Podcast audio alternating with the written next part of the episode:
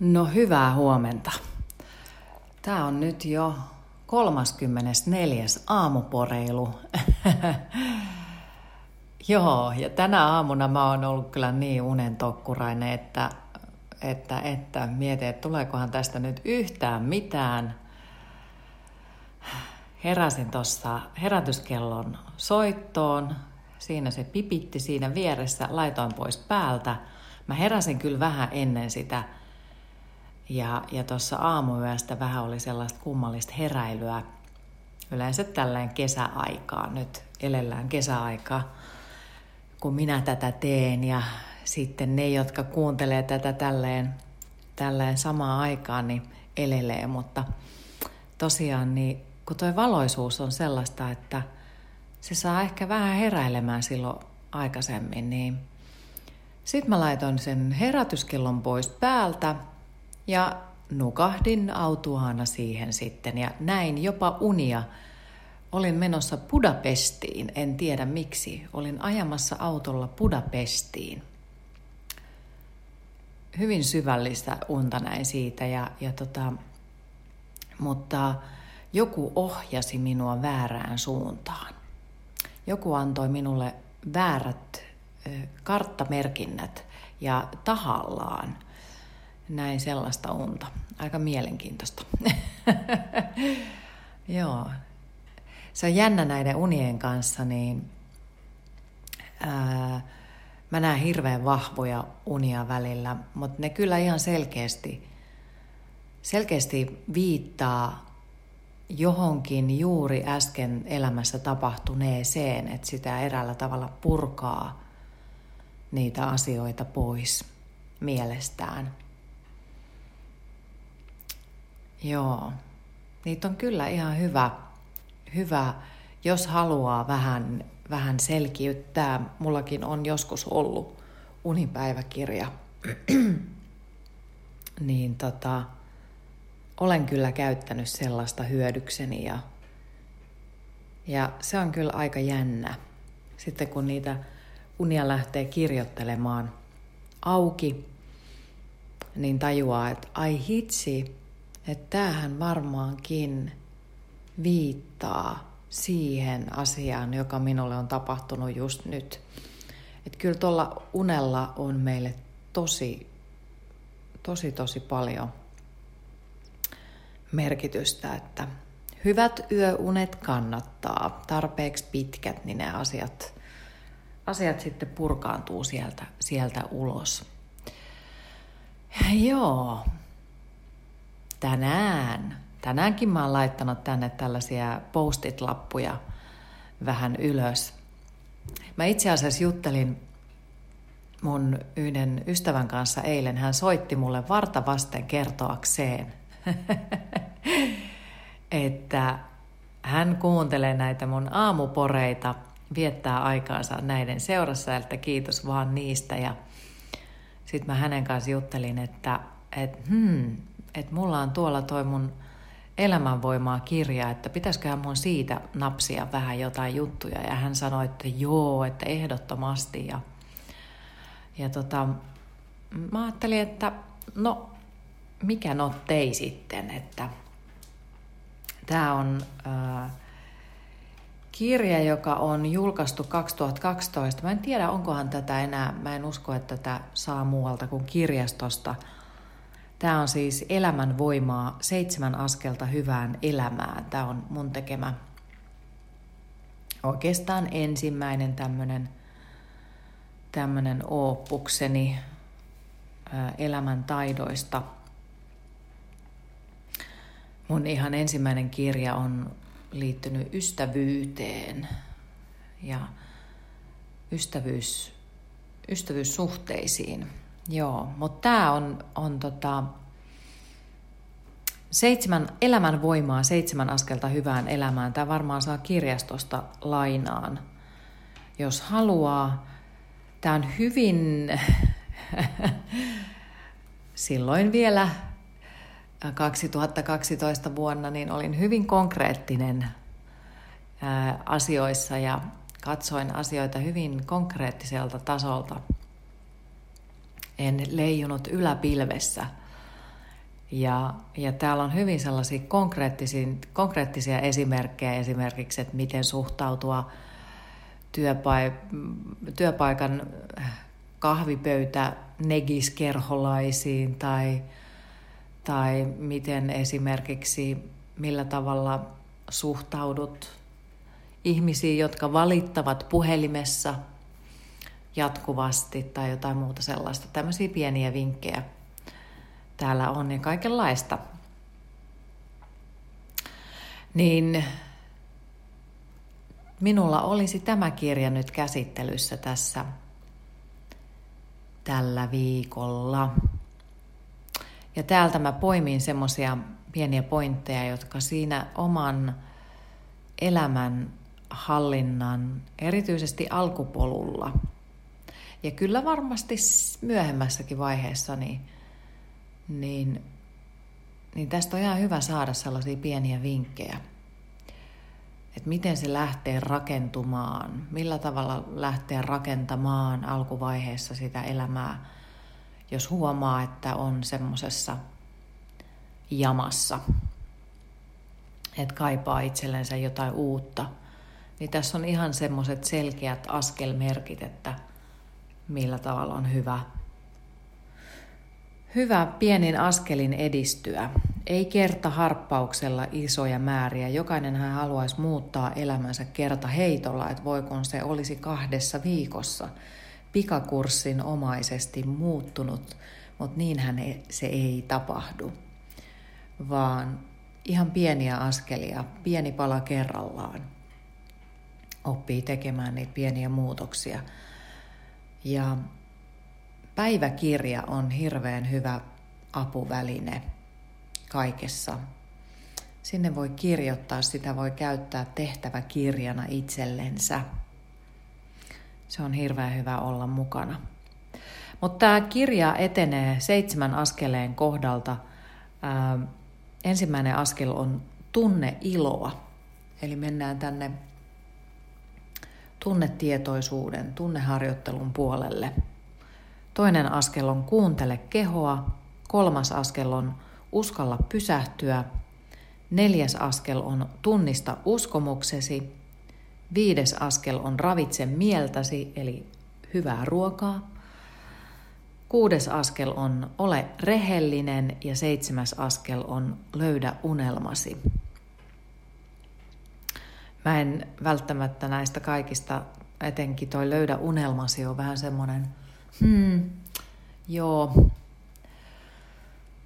tästä on jo jonkin verran vuosia ja mieli muuttuu monen osalta ja erityisesti minä pohjaan sitä, sitä elämänhallinnallista työtä nimenomaan sen mindfulnessin pysähtymisen kautta ja läsnäolon kautta, niin – niin paljon semmoisia asioita varmasti, että mulla on tähän paljon vielä lisättävää. Mutta tuo ensimmäinen askel liittyy erityisesti nyt nimenomaan tähän tunnetietoisuuteen. Ja kyllähän silloin, kun elämässä ei ole asiat ihan mallikkaasti tai silleen kun toivoisi, niin aika usein tulee negisteltyä, eli, eli hirveästi löytää asioista vikoja, jaksaa valittaa. Ja toki huomaa ne epäkohdat ja, ja on niistä asioista murheellinen ja, ja puhuu paljon niistä. En halua, että elämäni on sellaista ja niin edelleen. Mutta että joillain toisilla ihmisillä saattaa olla se negatiivinen tapa suhtautua asioihin paljon voimakkaampi. Ja sitten taas toiset saattaa olla sellaisia, mäkin on esimerkiksi sellainen, että mä en välttämättä sitä purkaa hirveästi ulospäin, mutta mä saatan niellä sitä negatiivista fiilistä sisäänpäin.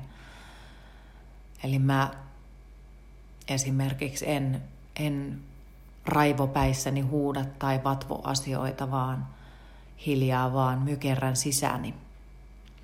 Mutta on hyvä huomioida, että itsessä on tämmöisiä asioita – Ja jotta pääsis kiinni siihen muutokseen, niin on ensin opittava puhumaan ja sanoittamaan asioita positiivisemmin. Koska kun oppii sanoittamaan asioita positiivisemmin, niin ne asiat myös alkaa pikkuhiljaa muuttua tuolla meidän korvien välissä. Se katsontakanta asioihin muuttuu, eli näkökulma, siitä tulee toisenlainen. Ja silloin myös aivot ja meidän keho vastaa siihen eri tavalla. Ähm, tutkija Lauri Nummenmaa ja hänen tutkijaryhmänsä, hän on Turun yliopistossa nykyään, mutta hänellä oli tämmöinen Aalto-yliopisto Lab. Ja vuonna 2013 niin he teki tämmöisen laajan tutkimuksen liittyen tunteisiin ja, ja niiden vaikutuksiin. Ja he sai selville, että tunteet nimenomaan kun me ajatellaan esimerkiksi tai ollaan, ajatellaan vihaisesti tai iloisesti tai surullisesti ja niin edelleen, niin ne vaikuttavat jollain tietyllä kehon osa-alueella. Eli kyllä ne kaikki asiat vaikuttaa hyvin vahvasti sinne meidän kehoon.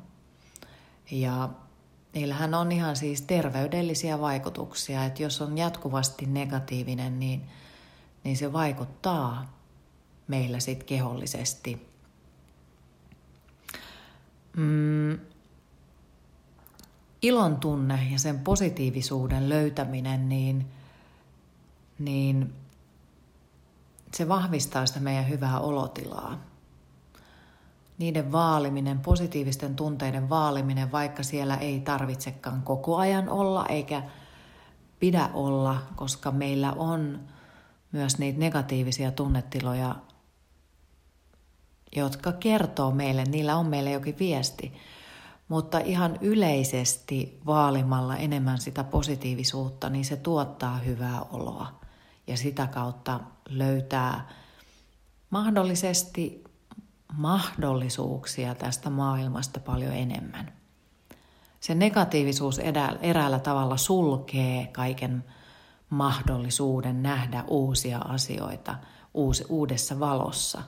Mutta sitten taas kun oppii kääntämään omaa ajattelumaailmaansa positiivisemmaksi, niin, niin se avaa paljon enemmän ovia. Ja se, siinä onkin se hienous. Joo. Mä luen tästä kirjasta. Ilon herättely on voimakas harjoitus. Moni ei edes uskalla heittäytyä kunnolla iloittelemaan, vaan pitää kunnon iloitsemista typeryyden osoituksena. Etenkin vanhemman ikäpolven valmennettavilleni Ilon etsiminen ja siitä riemuitseminen on ollut vaikeaa, koska edellisten sukupolvien Suomessa nauravaa, itseään kehuvaa tai julkisesti iloitsevaa ihmistä on pidetty hiukan hölmönä tai rehvastelijana. Pitää olla nöyrä, sanoi eräs vanhempi nainen. Toki, mutta aito ilo tulee kiitollisuudesta elämää kohtaan – Kiitollisuus on nöyrää. Nöyryydellä ei ole mitään tekemistä nöyristelyn kanssa. Ne ovat kaksi eri asiaa. Nauru pidentää ikää, kuuluu vanha sananlasku. Se pitää paikkansa. Intialainen lääkäri Madame Katarian, naurujoukan isä, tutustui naurun terveysvaikutuksiin omien lääketieteellisten tutkimustensa kautta. Nyt naurujooga on levinnyt 60 eri maahan. Nauru rentouttaa, saa veren kiertämään ja kohottaa mielialaa. Stressi lievittyy, verenpaine laskee ja kipu lievenee. On tutkittu, että kahden kolmen minuutin voimakas nauraminen – vastaa 45 minuutin rentoutusta. Opi kääntämään negatiiviset ajatukset positiivisiksi. Voit aloittaa harjoittelun mistä tahansa tilanteesta, kun huomaat jotain ikävää tapahtuneen. Joo, ja sitten hypätään semmoiseen esimerkkitilanteeseen, jonka mä oon antanut tässä kirjassa. Tämä esimerkkitilanne on sellainen, että huomaat, että jääkaapissasi ei ole sunnuntai-aamuna aamukahviin maitoa. Joudut hakemaan sitä. Ulkona sataa räntää. Kauppaan on vähän matkaa. Hmm. Miten ajattelet normaalisti? Huokaiset ja ärsyynnyt. Saatat suuttua sille, joka ei muistanut kertoa maidon loppumisesta edellisenä iltana. Pakotat jonkun muun lähtemään kauppaan, koska joudut vahtimaan kahvinkeitintä. Koko päivä on pilalla heti aamusta sunnuntaina. Päätät avata suklaalevyn. Miten muutat asian positiiviseksi? Hyväksyt sen ja tilanne muuttuu heti paremmaksi. Ja käännät asian positiiviseksi näin. Ei hätää. Päätät keittää teetä. Se on sitä paitsi terveellisempää. Tulee pahan myöhemmin asiaa kaupungille ihmisten ilmoille, kun käyt kahvilla jossain kahvilassa tai kaupassa. Saatat jopa innostua ostamaan kukan mieltä piristämään. Tai voit sopia treffit jonkun tutun kanssa. Pääset pois tietokoneen äärestä, eikä tarvitse imuroida. Voit myös kääntää asian näin. Onneksi pääset liikuttamaan vähän kehoa. Saat samalla raitista ilmaa ja heräät kunnolla. Pukeudut lämpimästi, jonka jälkeen voi sujahtaa kuumaan suihkuun. Kahvi on valmista, kun tulet takaisin. Ostat myös lehden, jota voit lukea kahvin kanssa. Ei hassumpi idea. Tuot samalla kaksi maitoa ja pullat kaikille. Hmm. Niin. Joskus se vaatii vähän, nämä on semmoisia hyvin selkeitä konkreettisia esimerkkejä, miten sitä omaa ajatteluaan voi pikkasen ruveta kääntämään toiseen suuntaan. Aina ei tarvi suoraan heittäytyä jonkun tunteen valtaan ja siitä vaan sitten wah, apua, me ollaan kahvi, maito loppu ja, ja siitä tulee ärsyntyminen ja sitten taas rupeaa se oma kela pyörimään siellä korvien välissä. Kaikille ei tapahdu näin, toiset ottaa asiat vähän rauhallisemmin, mutta tämä on tämmöinen konkreettinen esimerkki siihen, että millä tavalla oppi suhtautumaan asioihin ehkä hiukan toisella tavalla. Niillä on hirveän voimakas vaikutus sit meihin kehollisesti. Ei mene niin juntturaan. Mä jatkan vielä tästä täällä. Lukee, että negatiivinen puhe omasta elämästä vahvistaa koko ajan lisää tyytymättömyyttäsi. Omilla puheilla on vahva merkitys oman tulevaisuuden luomisessa, koska kerrot koko ajan itsellesi ja toisille, minkälaista elämää elät. Jos päätät elää parempaa elämää, sinun on aloitettava ajattelun ja puheen kääntämisestä positiivisemmaksi. Jos uskottelet itsellesi jatkuvasti, että kaikki on huonosti ja flunssakin on viipynyt viimeiset seitsemän viikkoa, tuskin parannet kovin nopeasti. Elämä ei muutu, jos ajattelua ja puhetta ei muuta. Tunnustele, miltä tuntuu sanoa. Sain raivokohtauksen, koska joku idiootti kiilasi eteeni liikennevaloissa. Tai otti vähän päähän, kun joku tuli eteen liikennevaloissa. Mm. Niin, mä taisin noissa edellisissä kerroissakin, edellisessä jaksoissa puhua siitä sanoittamisesta. kyllähän hyvin vahvasti sillä, että miten me sanoitetaan sitä meidän omaa puhetta, niin sillä on hyvin vahva merkitys sillä ulosannilla sekä meihin itseemme että siinä ympärillä oleviin. Eli jos pysähtyy vähän miettimään, että millä tavalla minä puhun ulospäin, oppisi vähän kuuntelemaan itseään. Minkälaisia sanoja sieltä suoltaa, minkälaisia tunteita sieltä purkautuu. Niin tällä tavalla oppii löytämään sieltä vähän itsestään niitä asioita, että millä tavalla tätä maailmaa käsittelee. Onko kovin tunteellinen ja negatiivinen ja minkälaisia sanoja käyttää. Ne on semmoisia ensimmäisiä hyviä askelia siihen, että oppis puhumaan läsnä olevammin. Oppis oikeasti kuuntelemaan, mitä puhuu. Hmm. Eikä vaan suolla suusta ulos erilaisia sanoja. Sanottaa sanomansa hyvillä mielin. Näin. Tänään tällaisia. Se on aina ei välttämättä. Joskus niitä sanoja saattaa tulla vähän semmoisia minun äitini sanojen mukaan ärräpäitä Sieltä tulee pörkkeletta ja muuta sellaista saattaa silloin tällöin tulla ja se on ihan ok. Mutta, ja niitä joskus tarvitaan. Veellä alkavia voimasanoja. Mutta, mutta sitten ne on vaan niitä ihan pieniä hetkiä.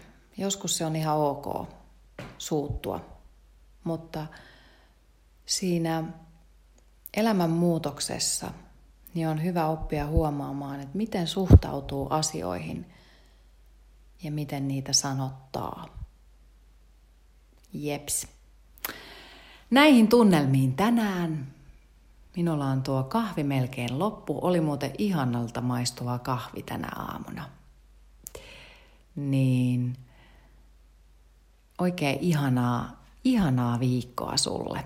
Ja nyt sitten tähän ilotteluun, niin sieltä Aamupore-soittolista soimaan. Spotifysta löytyy Aamupore-profiili ja sieltä löytyy se soittolista. Sä voit laittaa sieltä musiikkia soimaan. Se, Robi, se Roisin Murphyn eka biisi, joka kestää muuten kahdeksan minuuttia, niin se on tosi hyvä. Mä taidan laittaa sen. Ja tota, sitten jos tulee mieleen jotain, niin käy kurkkaamassa sieltä www.sannamammi.fi. Sieltä laitat vaikka viestiä, sähköpostia mulle, mitä ikinä tulee mieleen. Jeps, ihanaa päivää. Moikka!